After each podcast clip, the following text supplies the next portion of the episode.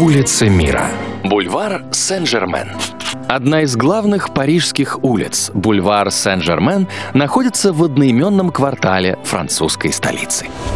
Появилась она в середине XIX века во время грандиозной перестройки Парижа бароном Османом.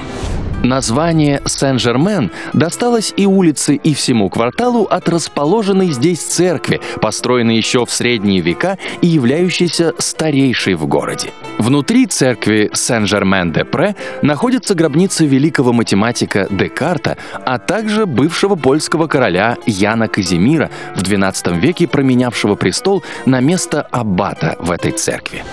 С 30-х годов 20 -го века бульвар Сен-Жермен стал сердцем ночной жизни богемного Парижа.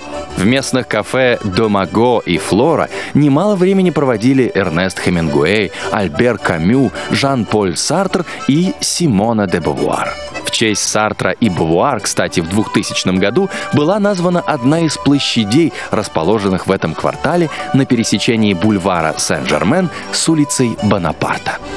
В наши дни всемирно известный бульвар Сен-Жермен славится не только модными ресторанами и кафе. Улица является теперь и дорогим шопинг-центром, в котором расположены элитные бутики и магазины от кутюр.